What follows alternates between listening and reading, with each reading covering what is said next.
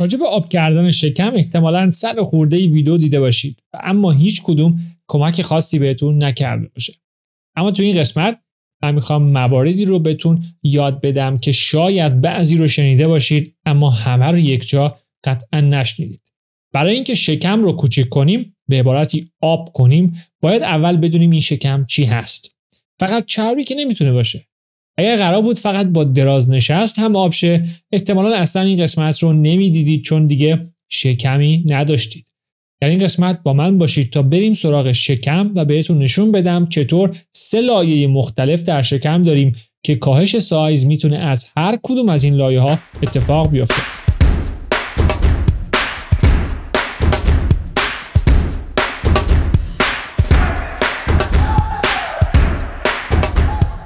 درود به همگی. فرشید جدیدان هستم. نه پزشکم و نه سعی می‌کنم باشم.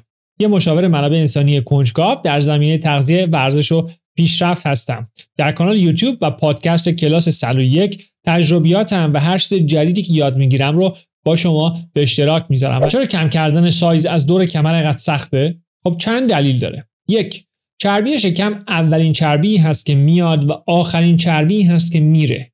این امر از نظر تعادل فیزیکی کل بدن به شدت حیاتی هست. نمیشه چربی اول تو ساق پا یا تو گردن جمع شه. تعادل خوبی نخواهیم داشت. با دونستن این امر و خب اینکه آب کردن چربی موضعی وجود نداره مگر با عمل و هزار یک راه پرخطر و پرهزینه دیگه باید تمرکز رو از روی شکم بردارید. هرچی هم حرکت و دراز نشست و هزار یک راه دیگه بهتون میگن باور نکنید که وجود نداره. چربی سوزی موضعی در حال حاضر اواخر سال 2023 وجود نداره. نمیشه هیچ رازی هم نداره فقط آخر سر آب میشه. تمرکز رو روی آب کردن چربی ها به کل بذارید. به شکم هم می‌رسید. راجع به اصول اولیه چربی سوزی در قسمت 24 صحبت کردم. اما اینجا هدف تمرکز روی شکم هست. کم کردن سایز شکم. دقت کنید نه چربی سوزی شکم که گفتم نداریم اما کاهش سایز شکم.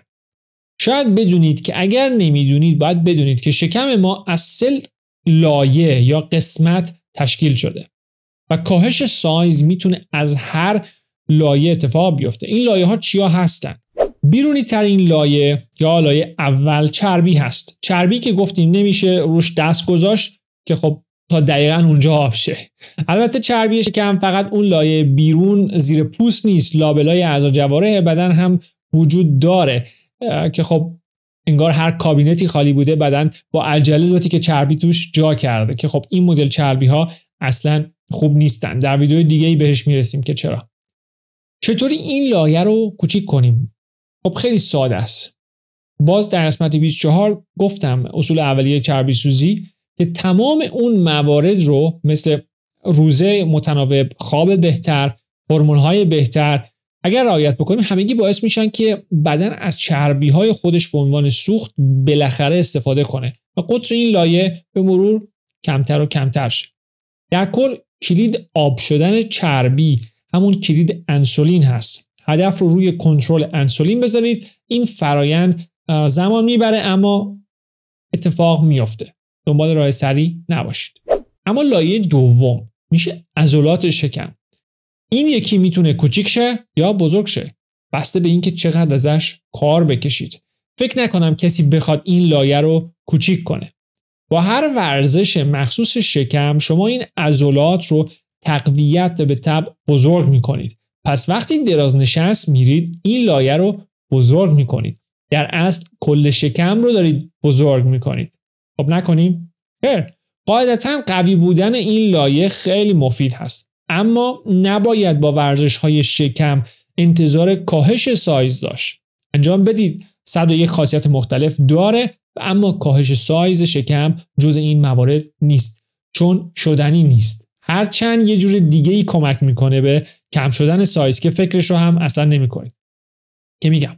اما این خاصیت هاش اینه که نحوه ایستادن بهتر میشه و به کمردرد کمک می‌کنه. خیلی جالبه که اون مواقع کمردرد از ضعیف بودن عضلات شکم میاد. شاید بگید کلمهش زشته نمیگم رو به شقیقه رفت میدم. اما نمی‌دونید باید بدونید که هرچی تو شکم هست وله به جای وصل نیست. اگر عضلات شکم نباشه که سر جاشون بمونن میریزن بیرون. به همین سادگی. به خاطر جاذبه دل و روده مدام زور می‌زنن به پایین و جلو. تنها راه خروج. پس وقتی عضلات شکم ضعیف باشه حتی وقتی لاغر هستید شکم به جلو قوس ور میداره. از اون طرف کمر گود میشه. پنج سال اینطوری بگذره غیر ممکنه کمر درد به سراغتون نیاد. این حداقلش است. بدتر هم میشه. زیادی ضعیف شه روده ها بالاخره از لابلای عضلات بیرون می‌زنن که بهش فتح میگن. خیلی دردناک هست و تنها راه درمانش هم جراحی. از این بدتر هم میشه. برای مثال افتادگی مسانه یا افتادگی رحم در خانم ها همگی در اثر ضعیف بودن عضلات شکم هست که نمی‌تونه هرچی که اون تو هست رو سر جاش نگه داره. یادم میاد عزیزی کامنت گذاشته بود که تناب زدن برای خانم ها بد هست. دچار افتادگی رحم میشن. خب بله ممکنه. اگر عضلات شکمتون ضعیف باشه با 5 سانتی متر روی زمین پریدن همین اتفاق میفته. با تناب زدن نیفته جای دیگه بالاخره این اتفاق میفته. از اون طرف فتح بین بدنسازان هم شایع هست و خیلی ها از ترس فتح سراغ حرکات مهمی مثل ددلیفت نمیرن. حالا همون افراد در سن بالاتر یه روز یه چمدون رو بلند می‌کنند و رودشون می‌زنه بیرون.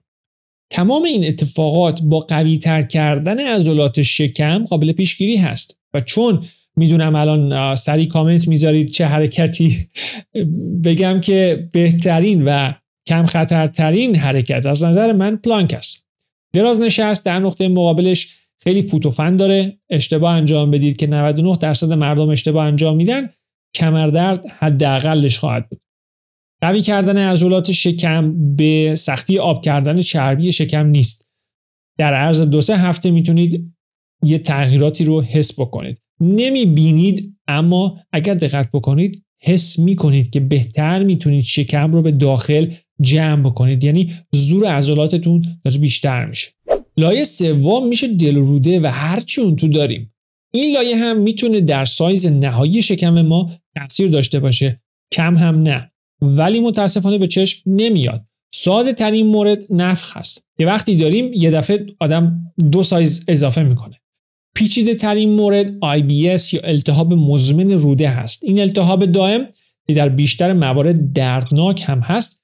کلی به سایز ما اضافه می‌کنه. افرادی که دچار این مشکل میشن نه فقط نفخ دل درد و دل پیچه هم دارن و دست زدن به شکم در ناحیه ناف براشون دردآور هست.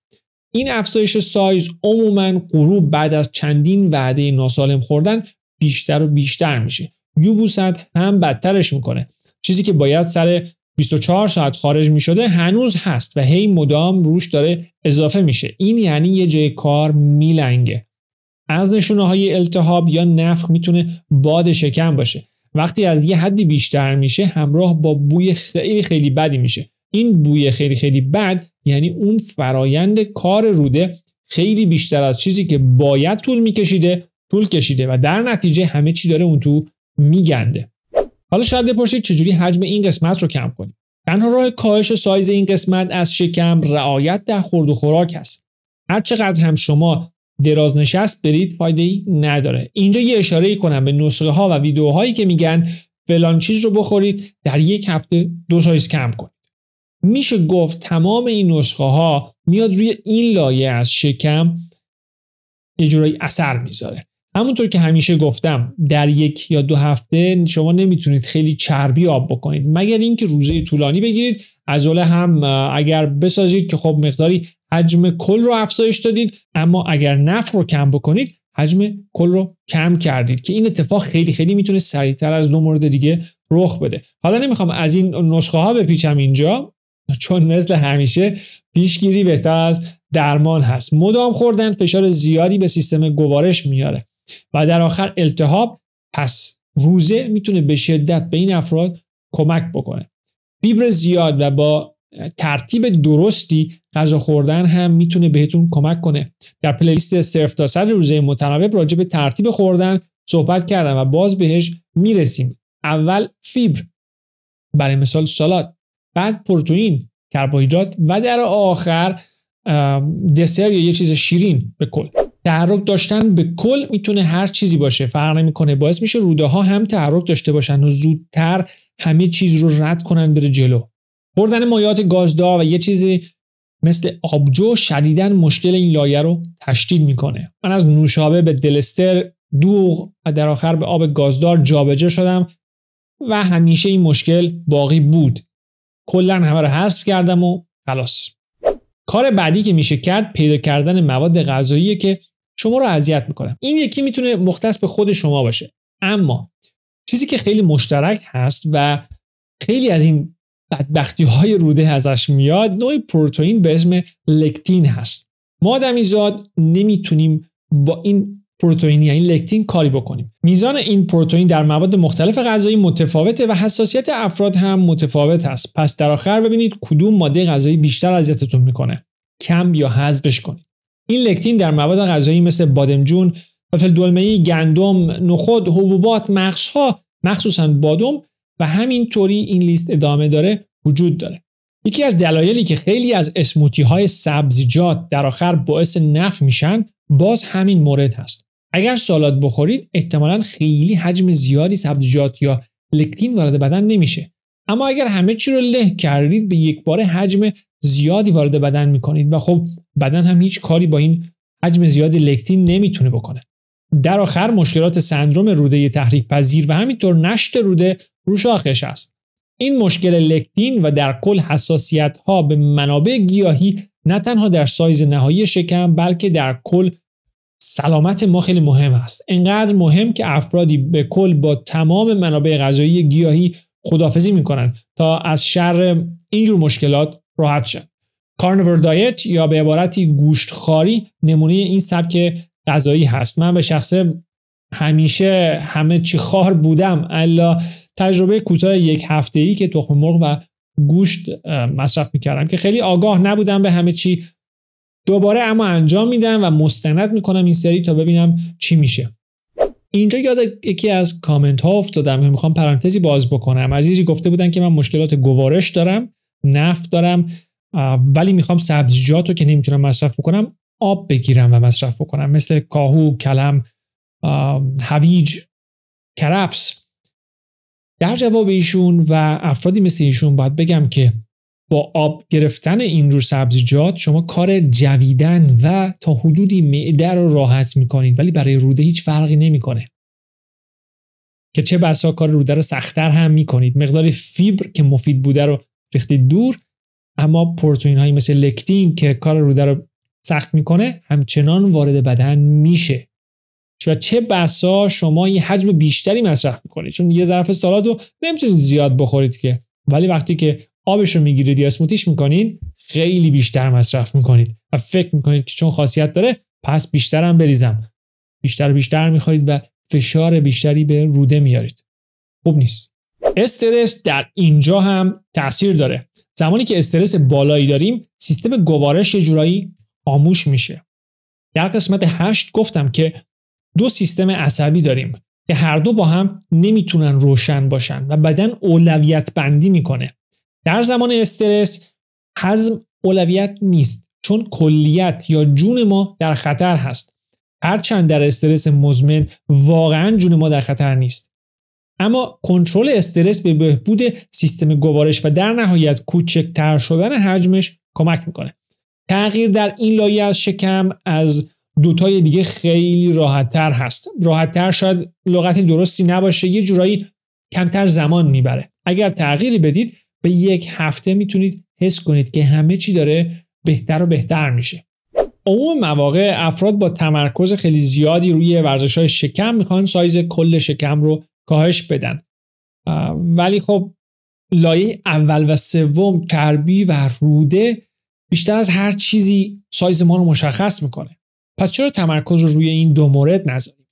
هدف من تمرکز بر روی این دو لایه هست که خیلی به چشم نمیاد. اون مربی ها به لایه وسط یعنی عضله فقط اشاره می‌کنن یه دم فقط با دمنوش و چای لاغری می‌خوان دل و روده رو آروم کنن.